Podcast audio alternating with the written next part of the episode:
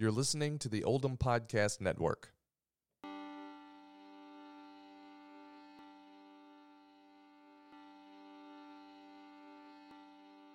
Welcome to 30 Days of Stories on the Underground Railroad in Kentucky, produced by the Oldham County History Center. I'm your host, Bob Fortunato, and I'm a volunteer for the Oldham County History Center. The Underground Railroad refers to the efforts of enslaved African Americans to gain their freedom by escaping bondage. Wherever there were enslaved African Americans, there were people eager to escape.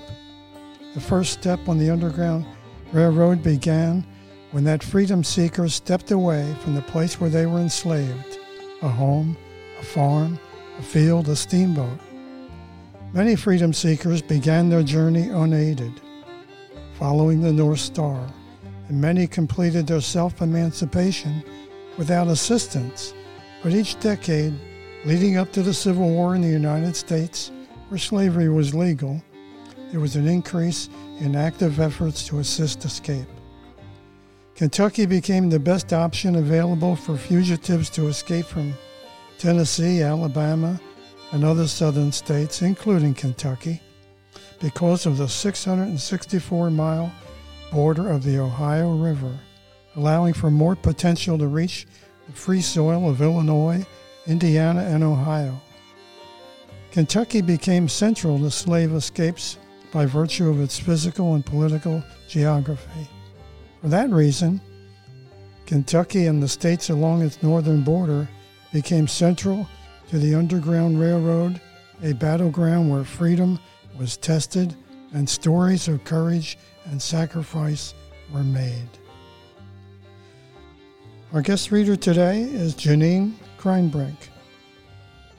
Janine Kreinbrink is the president and senior partner and K&V Cultural Resources Management LLC, which she co-founded in 2011 with Doug Van Stro. She has combined a, a career in cultural resource management with conducting educational and public programs in archaeology, preservation, and history. Her archaeological career be, began at Northern University, Northern Kentucky University, and in volunteering at BCM, at which she has been an associate archaeologist since 1981. She began a full time career as an archaeologist in 1986, working urban archaeology in Covington. Janine obtained her master's degree in 1992 from the University of Cincinnati. Janine helped found and has served on the board of the James A. Ramage Civil War Museum since its opening in 2005. She serves on the board of directors for the Friends of Big Bone. For many years, Janine has also taught as an adjunct professor to the anthropology and history departments at Northern Kentucky University from 1997 to 2014. Janine was the archaeologist that worked on the deconstruction of the Anderson Slave Jail from Mason County to its reconstruction at the Freedom Center in Cincinnati, where it serves as a featured exhibit. Janine and Doug have worked with the Oldham County History Center on the Henry Bibb Archaeological product, Project since August 2005. They also supervised public archaeology digs, field schools, artifact washing workshops at the Trimble County Bibb Gatewood site near Bedford. Born and raised in Kenton County, Kentucky, Janine and her husband Anthony have lived in South Carolina and Ohio. They built an earth sheltered house in Boone County in 1994 and have lived there since. Their daughter and her fa- family live in Austin, Texas. Today, Janine will be reading Slave Trader John Anderson and the Anderson Slave Jai. Among your friends and acquaintances, the Anderson slave pen, the Kentucky slave trade, and the enslaved persons who were held there. The Anderson slave pen is a log building with barred windows on display at the National Underground Railroad Freedom Center in Cincinnati, Ohio. Have you been there to see it yet? If not, it's definitely worth a visit. This log building was someone's house first, most likely a one and a half story house. It had a 10 foot wide chimney and fireplace, a tall, narrow entry door with a transom window, and small windows on the long sides and none in the gable ends. Then the second owner raised it up to a full two stories, inserted flat iron bars in the windows, and converted it to a slave jail or pen for keeping enslaved people prisoner on their way to being sold. Many people think of a building as static, a house, a barn, or in this case, a holding facility for enslaved persons. Buildings, however, have much to tell. They're not static, but evolve through time and use. Locked into the walls is information about the people who lived, worked, and perhaps died there. Buildings have history. Their structure provides information on changes in function, use history, and chronology. Buildings reflect culture. The person who built it did so from a particular cultural, ethnic, and or economic perspective. Who they were and where they came from influenced the style of the building. Economic status may have influenced the building style, size, details of ornamentation, and so forth. Subsequent owners and persons who passed through the building on a daily basis also affected it. Buildings do not exist as isolated structures. They are part of a property, a farm, and they are associated with owners, tenants, occupants, enslaved persons, and others associated with its past. Historical research provides the context within which to understand the relationships among these inhabitants and their larger world. Primary and secondary sources inform us about actions, relationships, enslaved and owner, women and children, transitions and changes, and provide a backdrop for the architectural and archaeological investigations. Artifacts found within and beneath the building provide cultural information on those who discarded or lost them. Kitchen and household objects, personal items such as coins or buttons or jewelry lead to insights on gender, ethnicity, economic status, and or ownership. Artifacts can provide a check on the historical record. They may support or contradict known historical records.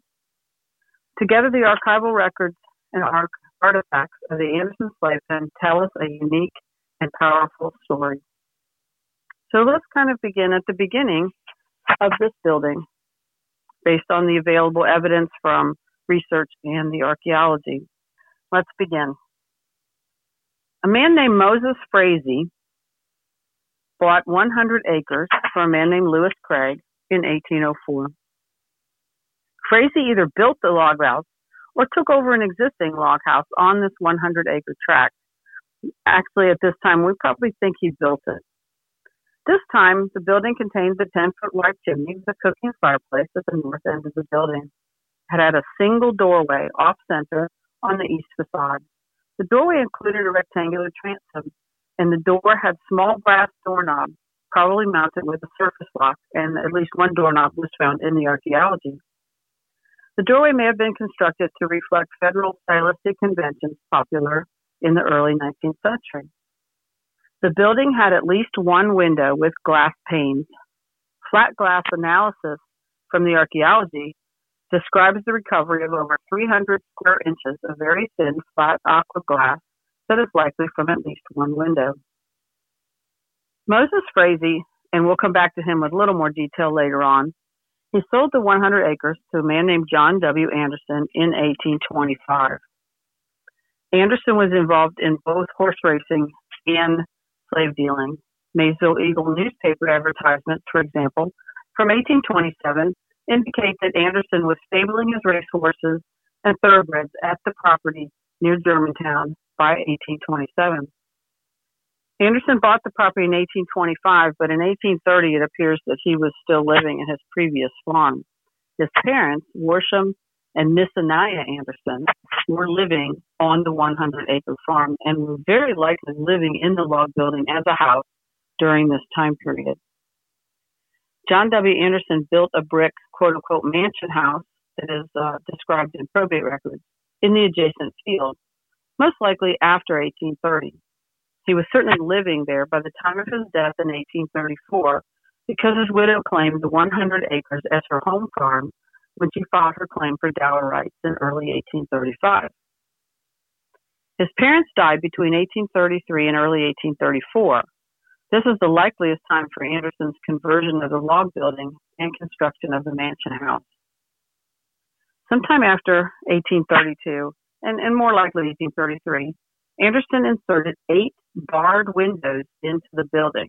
He took out whatever windows had been there, uh, the glass windows, the transom window, and the house style door.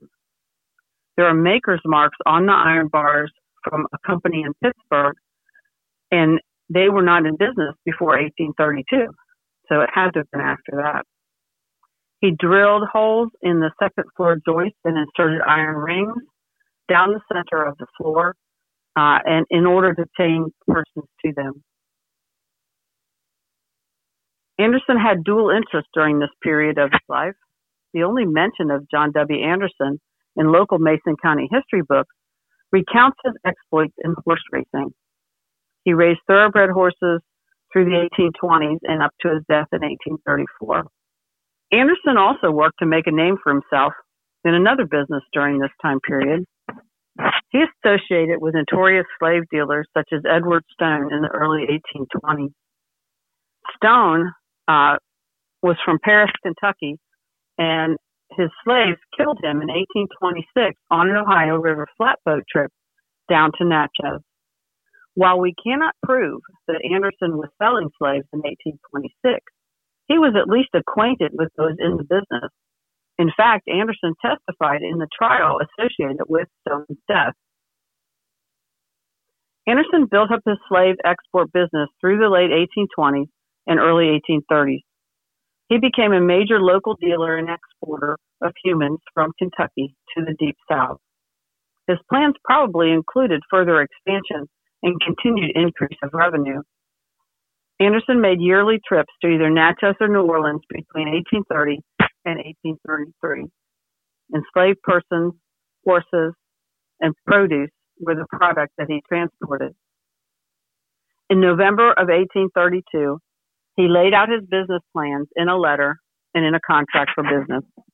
He convinced Mason County friends to search out and obtain enslaved persons for purchase. Thomas Marshall and Garrett Wall were two of those we know who worked with Anderson.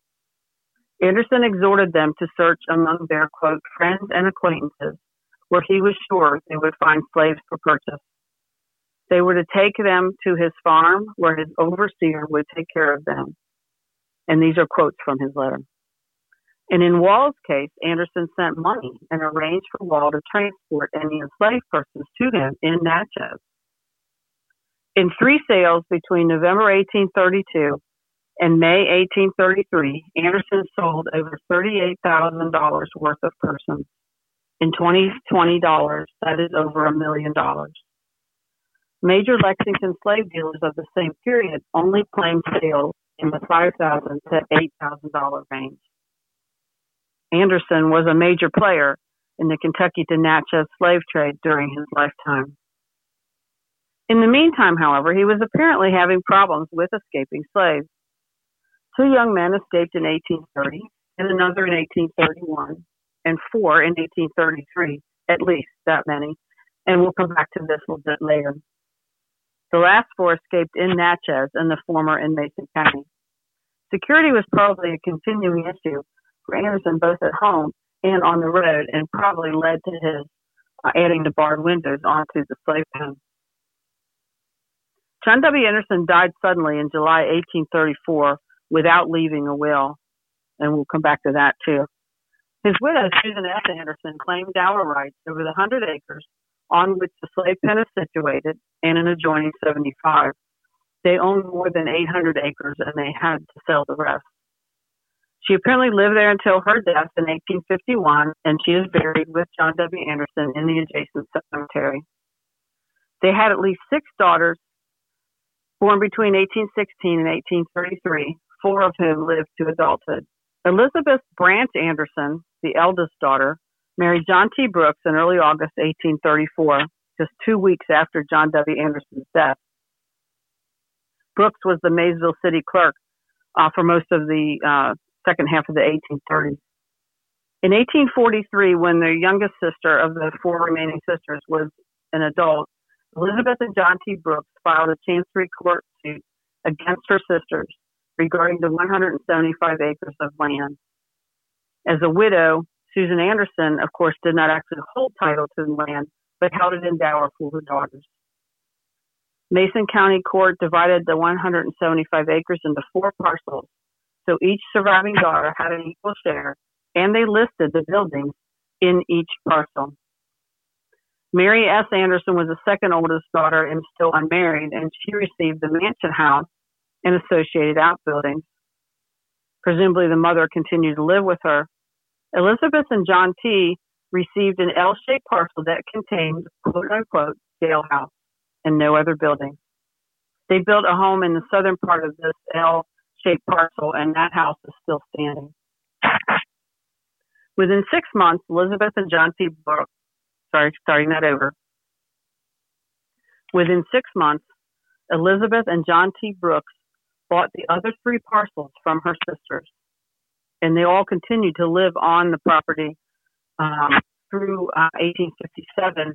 Some of them had died uh, during that time and are buried in the cemetery. In 1857, Elizabeth and John T. Brooks sold the 175 acres to brothers Evan and Ostrander Lloyd. The Lloyd brothers and their descendants lived in the house that the Brooks had built for many generations until the mid 20th century.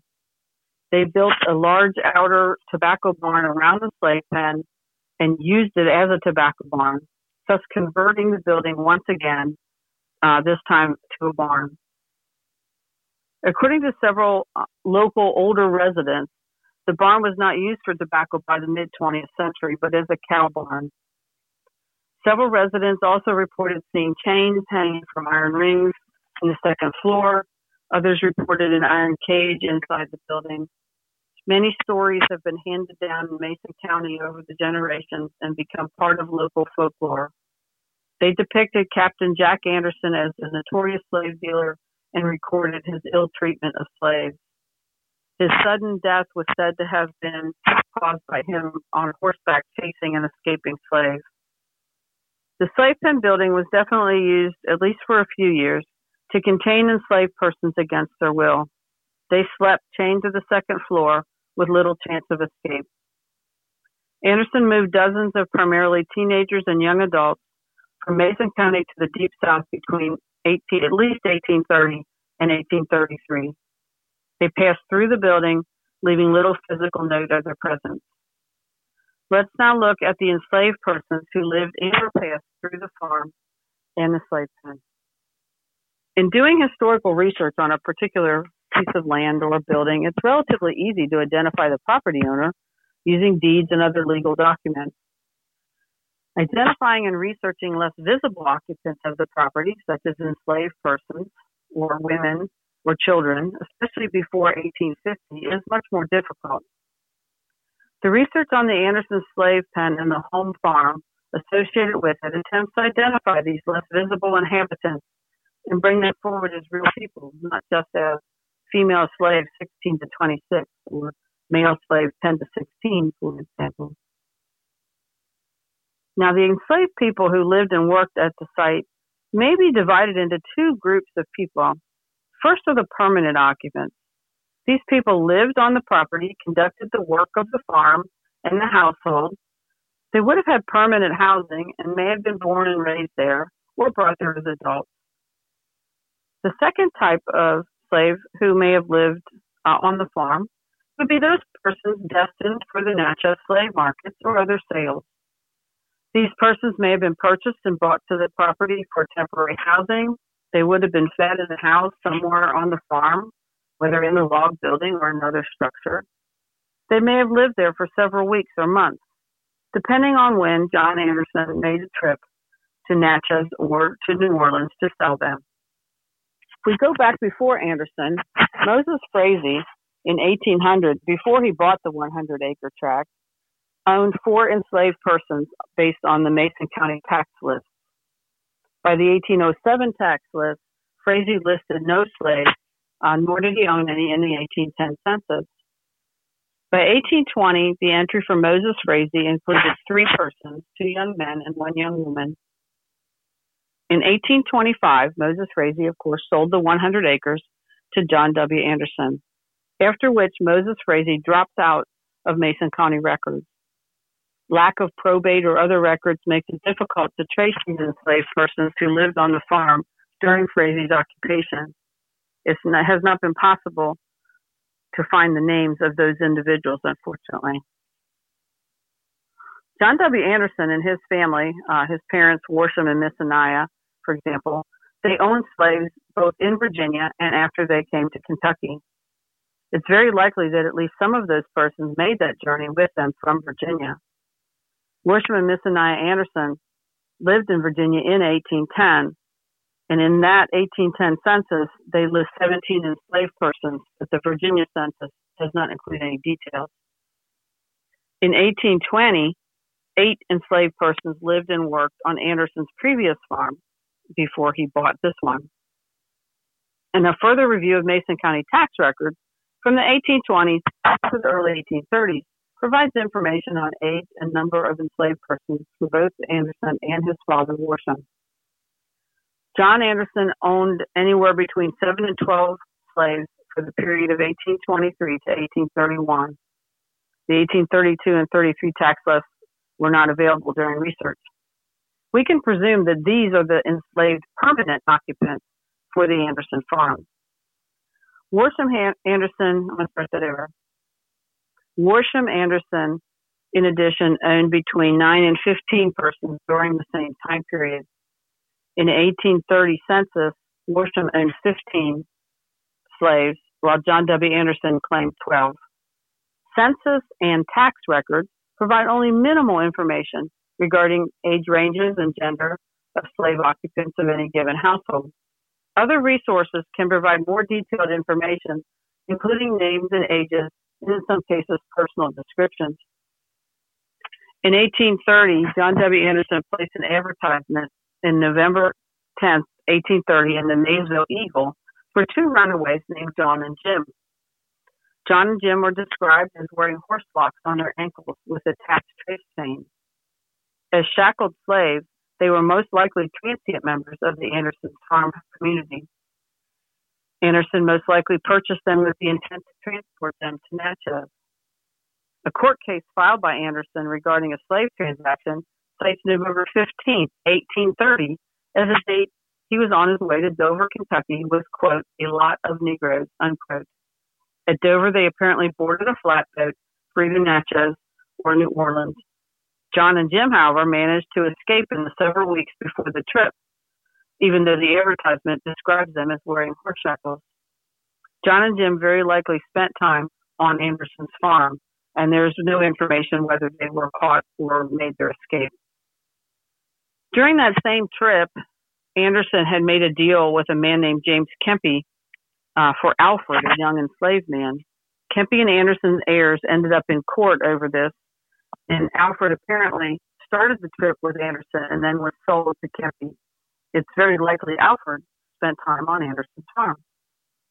During one of Anderson's trips in the spring of 1833, he was in Natchez, and on May 2nd of that year, he filed an advertisement with the Mississippi Journal and the Natchez Advertiser listing four escaped slaves and offering a reward. These four persons, Carter, Emmanuel, Hannah, and Carolyn, may have lived at the farm in Mason County, or he may have purchased them in Mississippi. If they were part of the group of persons transported by flatboat, it's very likely they spent some time on the farm. Probate records, of course, provide a lot more detailed information on uh, enslaved people who lived at, well, many farms, but this one in particular. Worsham Anderson, John W.'s father, died July 11, 1833. He wrote in his will that he was going to leave individual enslaved persons to various members of his family. These include a woman named Kitty and Kitty's child Maria, a man named Willis, and a young girl named Harriet, five men named Jefferson, Howard, Dick, George, and Gareth. Three women named Alice, Rose, and Naomi. Five boys named Louis, Jack, Doctor, Frederick, and Charles, and a girl named Nancy. It is very likely that these people lived and worked somewhere on John W. Anderson's estate. Worsham Anderson directed that none of his estate be sold after his death, so no probate inventory was compiled. His wife inherited everything, but then she died in early 1834. The fate of those people is unknown at this time because many of them are not listed in John W. Anderson's inventory, which we'll come to in a minute. John W. Anderson died July 22, 1834, suddenly enough that he was unable to make a will. He was only 42 at the time of his death and apparently had not written one beforehand, even though he had a complicated estate. As a result, it was entered into the Mason County probate system. Detailed estate inventory, sale lists, and other records documented the disposition of Anderson's estate. People also filed many claims against his estate because he apparently did not like to pay his bills. And these have given us an amazing amount of information, including the letter I discussed earlier. These records list the enslaved persons by name and allow us a glimpse of the individuals who lived and worked and passed through the Anderson farm. A review of the tax records, as we noted before, showed that Anderson never reported more than 13 enslaved persons on any tax record before 1834. The tax book for that year is dated August 1834, a month after he died. His widow Susan's tax record documents 32 people. So it's very likely that most of these were people that he was gathering on the estate in order to sell them later. I will read their names for you now. So here are their names Simon, Ephraim, William, Fenton, Bob, Washington, John, listed as an epileptic, Phyllis, Melinda and child, Mania and child, Phoebe, Matilda, Maria, Mahala, Joshua, Matt, John Wesley, John Dimity, another Matilda, Mary Jane, Mary Ann, Harriet, Ian, Addison, Amanda, Israel, Hannah, George, America, and Mariah. The probate inventory lists 32 people, including several unnamed small children listed with their mothers. Of these persons, all but five were sold during resolution of the estate probate. John, Phoebe, Maria, Mary Jane, and Amanda were not sold, or at least no record of sale has been found. Presumably, they stayed with the widow, Susan S. Anderson. Adding up all of the enslaved persons, including these 32 plus Worsham Anderson uh, persons uh, listed in his probate and the escaping slaves, this totals 57 people of African descent who very likely lived or were held on Anderson's farm. Some may have been born there and worked on that property most or all of their life. They may have built Anderson's brick house, raised the slave pen to a full two stories, uh, built their own uh, homes and other buildings. It's not likely they built the original log building, which was built by Moses Frazee, probably with assistance from the few people enslaved by him. These early slaves would have worked in the house but likely lived or slept elsewhere. The enslaved people who worked and lived on Anderson's farm would have participated in and been responsible for much of the work conducted there. Anderson kept a large number of horses, including race horses. Some of the enslaved people probably worked with the horses and may have served as jockeys, trainers, and stable hands. They would have raised tobacco or hay, possibly corn and other crops for their use and for the market. There probably would have been at least one woman who was uh, the cook for the family as well as for the enslaved people held up on the second floor. To end our discussion, John W. Anderson took a domestic residence, including where his parents had most likely lived, and converted it to a jail or pen. The addition of the iron rings, chains, and barred windows altered the building and its history forever. Its original purpose was obscured. It became a prison for the persons he bought from friends and neighbors. He had converted it to a commercial building, a non personal structure that would become a hidden part of the local landscape and one that engendered many local stories and legends. The building and the archaeology speak to us of domestic activities, of a building in transition, of people's lives and deaths, of the choices people made in their everyday lives. Combined with the historical documentation of Anderson's activities, it is a powerful reminder of the hidden nature of many aspects of our history.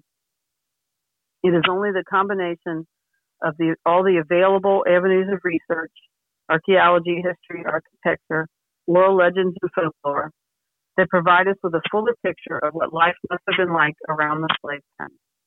Thank you.